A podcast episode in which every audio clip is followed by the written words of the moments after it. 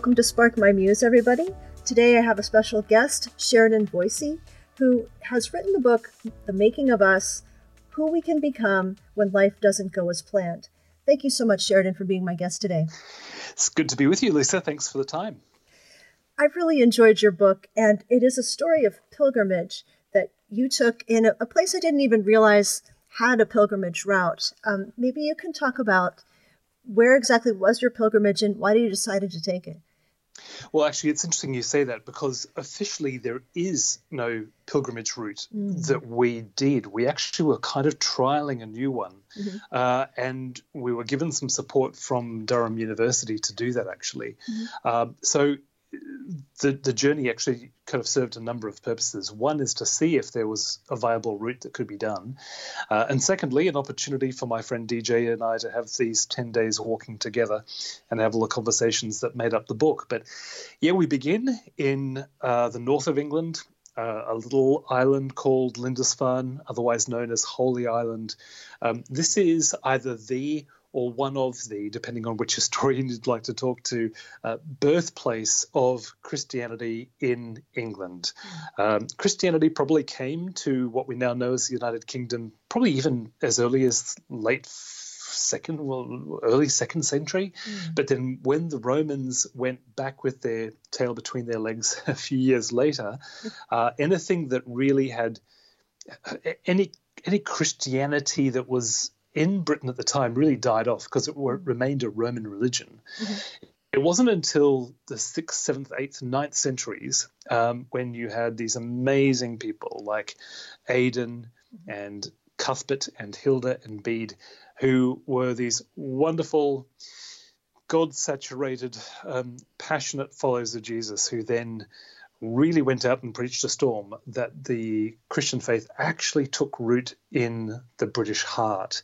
And so this tiny little island today, it's got all of 160 residents. Mm-hmm. Um, you know, it, it's it's got a couple of pubs on there. Uh, it's got a, a, little tiny island off itself, which is known as Cuddy's Isle, which is where Cuthbert the Saint used to go when everything got too noisy on on the island, which of course back then would have been a handful of monks, and that's about it. that's really where the, the, the faith spread from. The monks kind of going out doing their missions from that little island, and then we've kind of followed the coast all the way down about 116 miles to Durham, which is then where Cuthbert uh, is buried, and really where the whole kind of town and the whole city of, of Durham has been built around. Mm. So, yep, that's the route that we took, generally following the direction, not the exact route by any means, but the direction that his monks later on carried his body when they were fleeing the Vikings. Mm. So, that's the path we took. Mm-hmm. And you were on your way to see something in particular the Gospels Yes. Yeah. Do you want to talk about that a little bit? Oh, yeah. Well, um, you know, Cuthbert, who's now my favorite saint of all time. I mean, if you, you know, I'd be interested to know how many of our listeners actually know of Cuthbert, mm, because everybody knows of Saint Patrick and they know of, you know, we know of all these other saints in mm-hmm. history, but Cuthbert is so integral to this story, mm. and his legacy is immense. Not only did the whole city of Durham built up around his shrine. Um, not only are there schools and churches all around the world named after him, um, not only did he give us the world's first conservation laws. I don't know mm. if you mm. caught that in the book, Lisa, mm. but this is the one of the great things that he gave. He was the first person to basically write a law so that the locals weren't allowed to eat the local eider ducks and other mm. birds that were on um, Lindisfarne and the surrounding islands. Mm. Uh, he also inspired some great art. And so, a few years after he died, uh, the monks of Lindisfarne, with their little scriptorium there and their artistic skills, put together what is now one of the greatest pieces of art we have, and it's the Lindisfarne Gospels. Matthew, Mark, Luke, and John, beautifully illuminated, illustrated, um, beautiful calligraphy, of course, but opening up with these wonderful carpet pages and these wonderful introductory pages with giant letters that are full of little windows with dogs and animals and birds and all sorts of life between them. Mm. And the Lindisfarne Gospels are now 1,300 years old. Uh, they're held in the British Library. They're so frail, they only come out and uh, get exposed uh, once every 10 years. Uh, you can only keep each page open for, uh, I think, a maximum of two weeks, and then it has to be turned. Mm. It's kept in a vacuum sealed box. Incredibly frail, incredibly beautiful. So we had that opportunity to go and see the Lindisfarne Gospels, um, and we basically fin- finished our pilgrimage within days of of that uh, exhibition closing. So um, yeah, that uh, that was what we went to see. And that's part of the reason why it was such a quick trip because in the book you are really going in a speedy, speedy way, just 10 days, and, and, it, and your bodies are kind of paying for it and being sore and exhausted. Indeed, they are. Indeed, they are. Especially DJ, my friend who, who walked with me, at one stage, he just had horrendous blisters. They were the size of biscuits all over his, his feet. And, and uh, as people who read the book will know, that really comes to a crescendo mm. in the mm. last chapter. Mm-hmm. So I'll leave it. Yeah. I'll leave it at that. yeah, I would really like like for you to talk a little bit more about your friend DJ. He is a companion with you on the trip. He's uh, really a soul friend to you, and it's it's really beautiful. I, if you had gone alone, it would be such a different trip. Just the way DJ and and how your conversations go, the way he draws things out from you. Um, can you give us a, a, sense, and for people who uh, will hopefully pick up this book and read it, what what is yes. he like, and and how did he uh, work with you on this trip?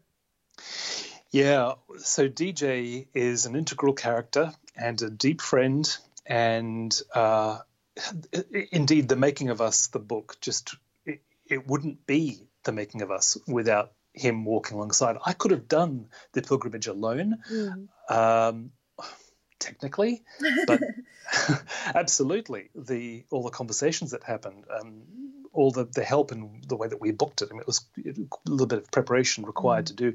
No, I, you know, none of that would have been done. DJ and I first met in 2005. He's uh, for many years he was working with Compassion, the child sponsorship um, uh, ministry, mm-hmm. and we first met because I was in radio. Uh, he then actually approached me to look after their national compassion radio event. Mm. So I looked after that for three years, which meant that he and I got to travel to, oh, I think about four or five developing countries together. Mm. And that's where we kind of really got to know each other with these trips that we did to India and Bangladesh and the Philippines and mm. and and just found that we had um, number one, a shared faith. Number two, a shared interest in theology and talking through mm. various topics from a, a biblical theological perspective. Mm. Um, we would go on to find we have so much more in common, uh, even down to the fact that when we both get exceptionally tired, mm-hmm. then we will respond in similar ways. You know, it mm. might be mm-hmm. we just have you know, little crashes or uh, migraine headaches or mm. all sorts of things. Um, we've got a lot of these kind of small details uh, uh in common. What we don't have in common is family. Mm-hmm. So he has two beautiful daughters. Uh, one big storyline through the making of us, and indeed the, mm-hmm. the predecessor to this book, Resurrection Year, is the fact that Merryn and I haven't been able to have children. Mm-hmm. But even that, there are some, we can enter each other's journeys somehow. That doesn't separate us because one of his children has cerebral palsy. Mm-hmm. So he knows what some of the difficult aspects of life can be. Mm-hmm. And He's also, Lisa, he's just a guy of great empathy. Mm. And so not only do we just enjoy each other's company talking about things and, you know, get us together and, you know, hour and a half later, we've just kind of scratched the surface. We could keep on talking for hours. But actually, he's, he's a deeply empathetic soul. And so uh, he, he listens well. And I think that's one of the gifts that we give to each other is that we do actually listen and help each other out through different times. For the last, what now, 14 years. Wow.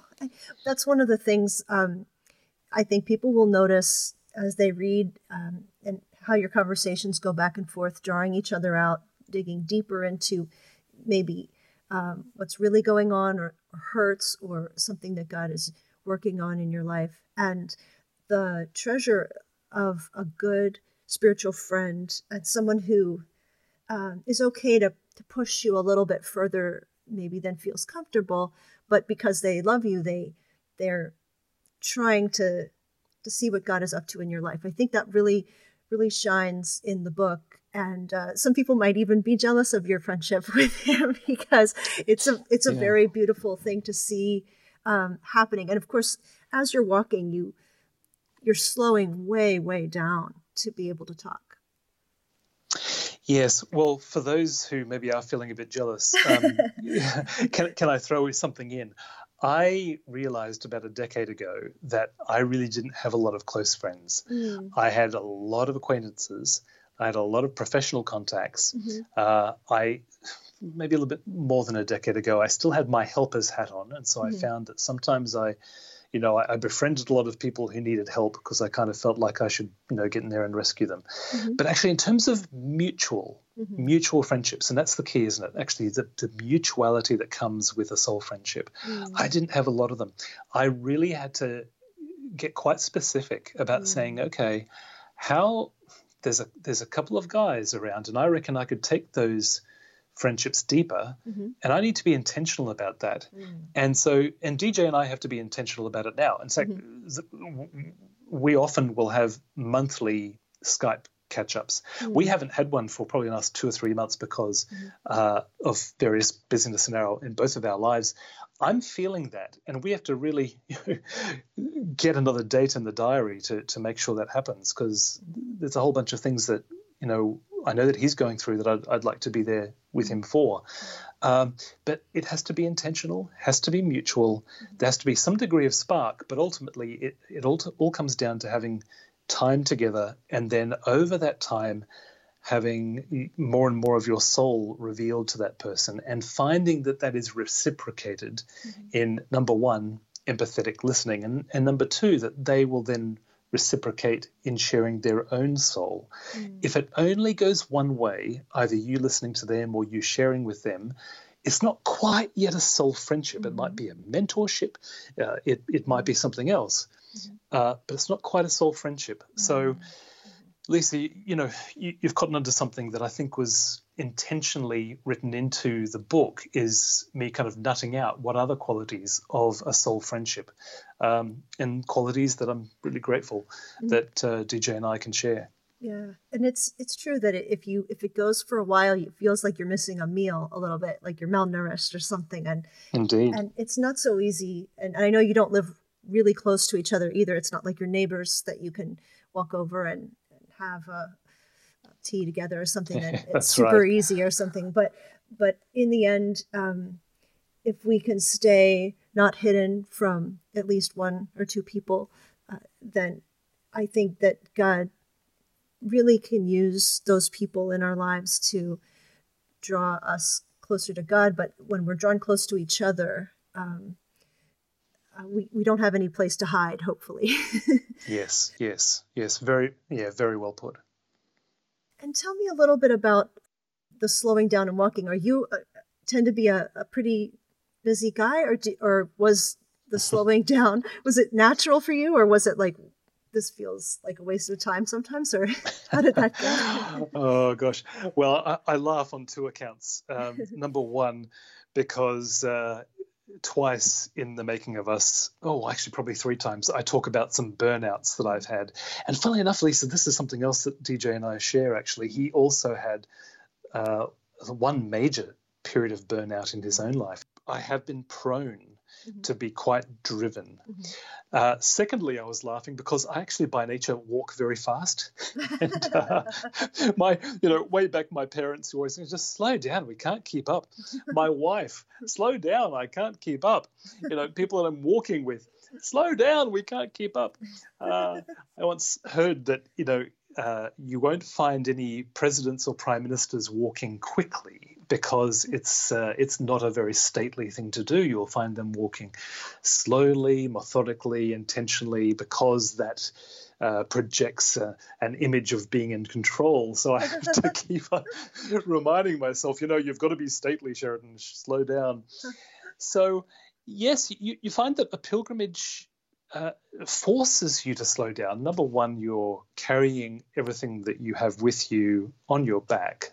So you have to travel light, but at the same time, you still have to carry enough supplies and clothes or whatever you need Mm. on your back. So you, you might still have 10 kilos on your back. So that will slow you down. Number two, you just get tired. And as the pilgrimage goes on, then you get more and more tired. The, the tiredness accumulates and the pain in your feet accumulates. So that will slow you down. Uh, but, but what is also really important is to have those intentional moments of stopping so that you can just rest. Uh, let your soul catch up with you, as as the uh, I think the American Indians talk about, and then have those moments where you can reflect and you can listen on everything that is going on around you. I think in hindsight, uh, DJ and I, if we had our time over again to do that same pilgrimage route, we would actually plan in uh, at least one, if not two, complete rest days. Um, we we had we were challenged in the end as to whether we needed to take some shortcuts on the trip because we were struggling to get there in time and we were struggling just with the, the tiredness and the pain of the walk. Uh, that we wouldn't have had to have faced that if we had put in some some rest days. Unfortunately, in this case, DJ couldn't leave any earlier. I couldn't leave any later, and all of those things meant that we had to do it in the time frame we did. But um, slowing down is just so important to these kinds of pilgrimage journeys, whether you stop or whether you just slow your pace. You're um, giving me a perfect segue. I was going to read from page 116 in the book, and it talks about um, three parts of, of the human life. You were you mentioned um, in his book, The Second Journey, Gerald O'Collins divides life into three stages. The first from childhood to maturity, and the third from old age to death. The in between is the middle course that can be difficult and lonely, where the power of youth fades and the and failure now has consequences. Once settled identities are challenged or lost. This tumultuous stage of disappointment and confusion, uh, but can lead to new wisdom and purpose when navigated well. And then you say, along the hard terrain of the second stage are many tempting detours, promising to be shortcuts. They instead lead to dead ends, bringing our journeys to a halt. One winds off into darkened fields of addiction, afternoons to in bars to dull memories, puffs of weed to escape, another swig of the bottle, while the rubbish piles up, flagons fill the room. Another detour leads to pleasurable distractions, illicit affairs, or shopping sprees. You say safe places in our imagination where the ugly reality can be avoided, but it's all lies. And this middle stage that a lot of us are in, really, um, it's interesting they talk about the the tempting shortcuts and detours, and maybe you can talk about um, some of your thoughts regarding that that you had on the trip or that you have now.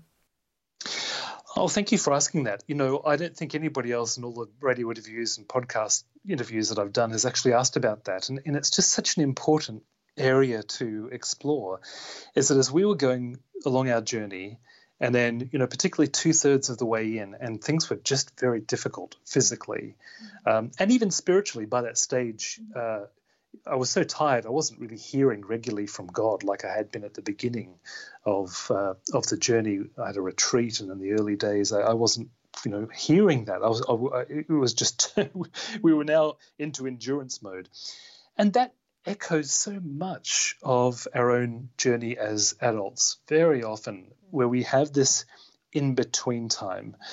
And I talk about it in the book. Thank you for mentioning the, the page because I've got it open here now. Mm-hmm. You know, there's an in between time in every journey, in every pilgrimage, in every life, when the excitement of our starting dwindles away and our ebullient march ebbs to a shuffle. And it's exactly it when maybe you're having trouble with your teenagers or you're having trouble with your career or your marriage doesn't have that luster and spark that it used to have and you're in the in-between time and that's when you do have the temptation the tempt- temptation is to have the affair the temptation is to drown your sorrows in alcohol or some other es- escapist uh, activity. It might be endless gaming all day, something that takes you out, something that takes you away from facing what you actually need to face. I think the I think the encouragement here is number one, this is actually where deep character is formed. Mm. And if you can move through this in between time, this is when you're actually shaped more than any other time uh, into the very image and likeness of God. And we might say, oh, well, that's all theological and, and that's all, you know, moral and everything. Actually, more and more now, I believe that a good life, um, a fulfilling life, a fruitful life, is the result of being shaped more and more into God's image, into the likeness of Christ. Mm-hmm. That is where we are most free. That is we are where we are most fulfilled.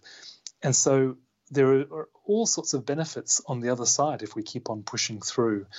Secondly, it does call us to face what we're trying to run away from. Um, but thirdly, there are appropriate ways to give yourself a break during that time as well. So it's not just a case of grinning and bearing it. You can also not take a shortcut as such, but you can have a break.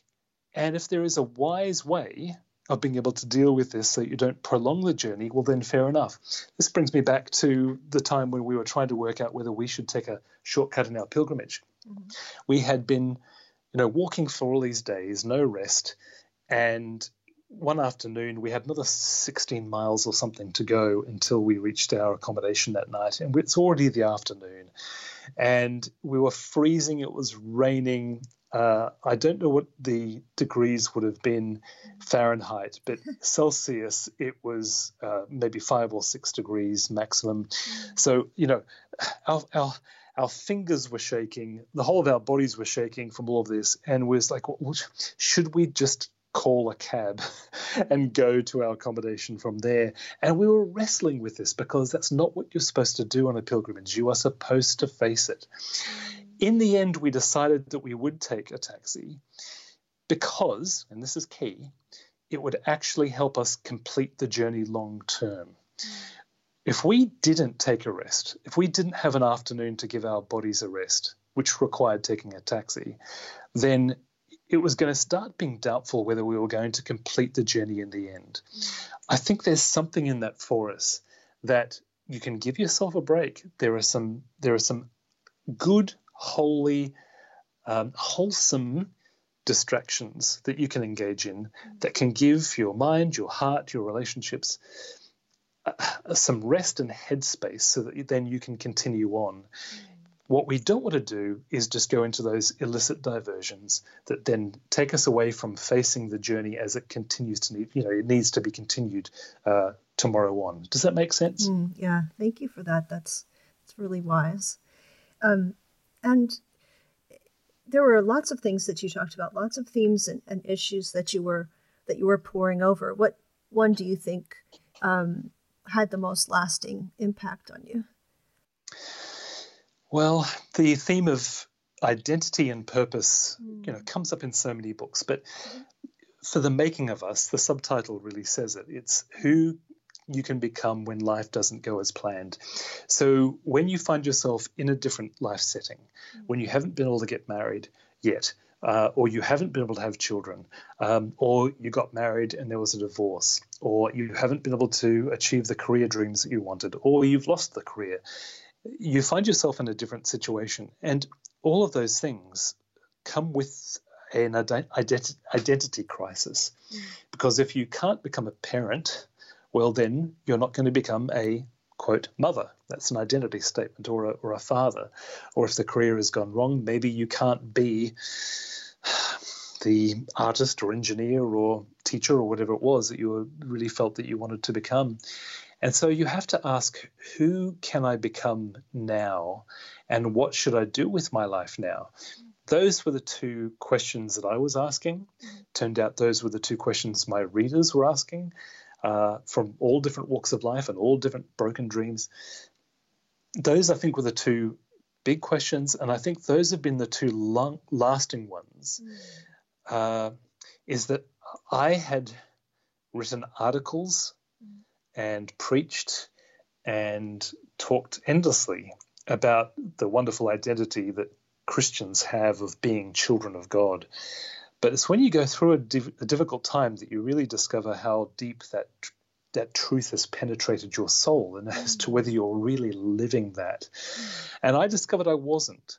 And I think that's been the biggest thing. And as people read the making of us, they'll find that, that that's a wrestle throughout the whole of the book. Will I really rest in this identity to the point where I could say, if I don't, I'm not a broadcaster anymore.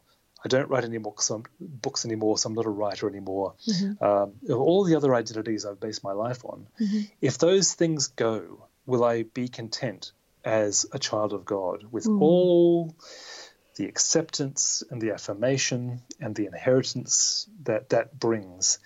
And I think that has gone so much more deeply into my soul now as mm. a result of writing the making of us, going through the journey, mm-hmm. um, and reflecting on it deeply, and also re- realizing that uh, the biggest discovery I think in writing the book, and in just kind of following our story and our journey out, has been that the very adversity that has brought us to a point of questioning who we are and mm. what we're mm. supposed to do in the world is actually the very thing that God can use to bring our best gifts into mm. the world, mm-hmm. to bring our deepest sense of impact mm. and help and service to other people. Um, that's certainly what Merryn and I have discovered with childlessness, that it's been the hmm. very thing that God has used to bring hope and comfort and help and new purpose and new life to other people. Um, so that has been those those two or three things have been the, the big discoveries for me and, and I hope that they're the discovery for the reader as well. Mm. So in your life and, and your wife's life, in practical terms, um, it's kind of like the, the saying, the obstacle is the way. Have you, you have found in, in practical terms, you are coming alongside people who have been in your same situation as companions? Yes, indeed. So, yes, other childless couples. So, just mm-hmm. right now, as we record this, uh, it is Fertility Week here in the United Kingdom, mm. which started as a very small affair and now has been supported by the BBC significantly. So, I've mm. been on hmm.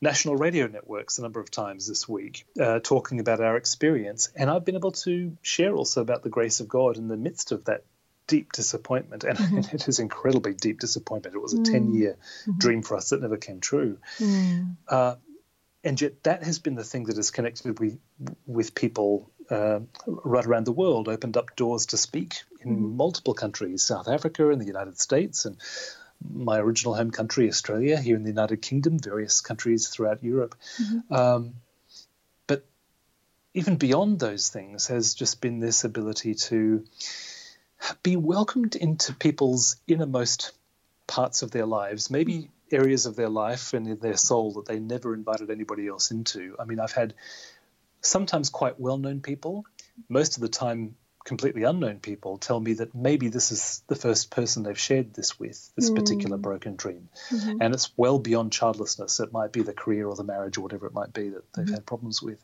Um, it's an incredibly precious thing to have somebody invite you into that part of their life and to share things with you that they otherwise wouldn't share with anybody. Mm. And it's come about because of the making of us and before that resurrection year, um, going actually open and being vulnerable, mm. you know, with our own story. Um, and then seeing people catch on to this idea that maybe this can be the very thing that equips me, mm. not just with empathy uh, and not just with new knowledge and skills, both of which you get when you go through a dark wilderness of some kind, mm-hmm. uh, but also connecting you with people you otherwise wouldn't meet. Mm-hmm. And then getting your entrance into a tribe of people that you otherwise couldn't enter mm-hmm. if you hadn't gone through that particular loss or experience. Uh, and then seeing that you can serve those people in a way that you otherwise couldn't. All of that starts to help people see that there could be meaning, there could be some sort of redemption, some sort of recycling of the mm. difficult times I've been through uh, into something meaningful and purposeful and helpful for other people. Wow. It's, it's really incredible. And I, I think you're really onto something. God does that. It seems like all the time uses people willing to be vulnerable and, and share really what can be the, the worst parts of their life, whether it's um, sexual abuse survivors or um, you know domestic violence survivors or something like that, and they're mm-hmm. maybe trying to resist it, get over it, heal. Of course, all those broken things shattered, but but then um, they find new strength through it, and they find, uh, like you're saying, a tribe. And what's what's so beautiful about that is that um, then someone is less alone because you're able to to be there for them. And um, yes, I, I, think that that is just such a grace of God that that um, that you would use your life that way, and uh, that's such a blessing. It, it's great to hear that, uh, even that you're open to that. Sometimes people don't see it that way. They they are still well, they're still hurting probably too, but also they don't necessarily think, well, this there's no gift here. this is just something right. that's been taken. Yeah, right. Yeah, very good point. Um, look, I didn't really want this. Mm-hmm. this wasn't the brand that I wanted to mm-hmm. uh, adopt. I didn't want to be known as the infertility guy. Mm. Uh, all of which, you know, uh, the funny thing is that uh, I find that the doors to the media are open to me because a lot of men don't want to talk about childlessness mm. and mm-hmm. infertility, and so you know they find that well here's a guy who's willing to talk about it.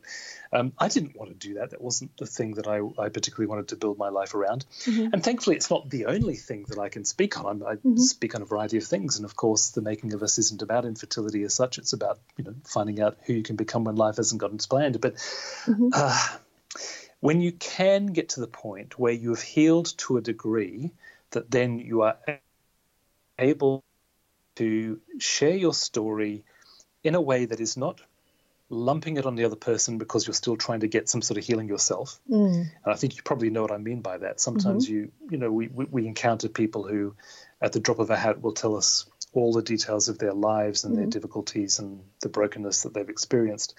Um, it's not actually helpful for us. It's really them just kind of rehashing it again. So I think it's when you can move past that, uh, find good counselors, good pastors, uh, good soul friends that you can work all that through.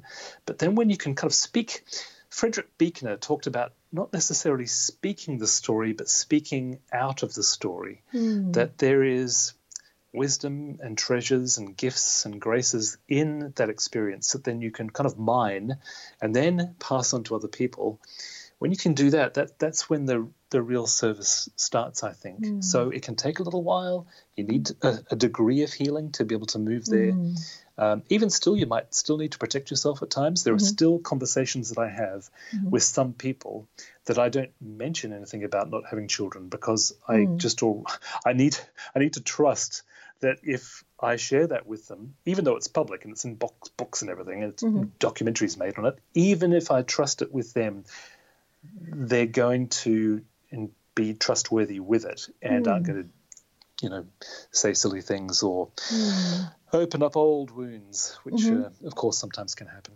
Yeah, and and really, um, people who are hurting, whether it's in the exact way that you felt um, brokenhearted, or it's just a, a, way that is a dream lost or a, a, dream shattered, is that you're offering presence. Uh, that is really just one of those gifts that uh, when you're when you're with someone and you're saying I I understand, just that alone, you know, even if you don't have an answer to their their situation, yes, you know, yes. you, are just saying yes, I've I've really hurt deeply too. There's something about that that I think um, is God God um, working through us to to bring healing as well.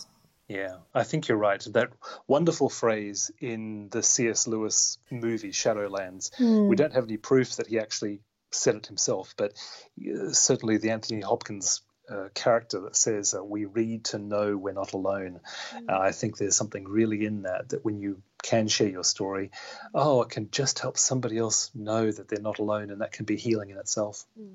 Uh, oh, by the way, there is a uh, reflection guide at the end. We yes. should mention that too. Yes, because you were saying you were saying, listen, you, yeah, you missed it, and then you wanted to go back. The funny thing is that I'm getting lots and lots of emails from readers and messages from readers saying, I'm reading the book twice the first time to find out what happens in the end and what happens when you finally do, and if you do, reach Durham Cathedral, because uh, not only are we there to see the Lindisfarne Gospels, but we're trying to get to Evensong at uh, Durham Cathedral. And uh, yes, there's a very special moment that happens when we stumble our way into that, uh, which is a very special moment. But mm. uh, but I uh, and then then they're reading it a second time to go and do the reflection guide, so they can kind of you know get the most out of it. So and and that's becoming quite transformational for people, which is just such a joy for me as an author because the book took such a long time to write because I didn't want any cliches.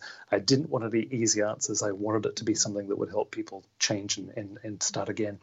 Uh, but the creed was a very special moment for me because I wanted to bring into some sort of poetic form uh, all the lessons that I'd learned, not just during the pilgrimage, but then, on the four years or so that I was reflecting back on the pilgrimage that it took to write the book, mm.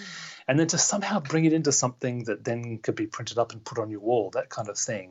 Mm. Um, so I put together something called the Creed, and there's a long version of it in the book. There's a short version that people can uh, not only watch uh, but also you can download in a poster form if you like from my website. Themakingofus.com is where you can find out about the book, and that's where you can also download the uh, Creed uh, poster as well. Themakingofus.com. Uh, that that's the thing that I'd love to end with. This is the condensed version. Just listen to this prayerfully. The hand that spins the galaxies brought me into being. The one who holds the stars has made me his own. I am God's child. My life is rich. My days are sacred. I am held by a love that's wider and higher than the farthest edges of this expanding universe. I am a pilgrim in this world, in search of wisdom and wonder. I will take new adventures and follow God into the unknown. What I achieve is not as important as the person I become, so I will seek to imitate the nail pierced one. I will step in the direction of my strengths and talents. They are spirit given tools for my God given tasks. I will pay attention to my persistent aspirations. They could be the whispers of God. I will serve all I can and walk deeply with a few. I will aim for great things, but leave my legacy to God. The path is long and the terrain at times hard. Still, I will not wish for another's life. I will take my place, play my part. Something important will be missed if I don't for the hand that spins the galaxies wants me here.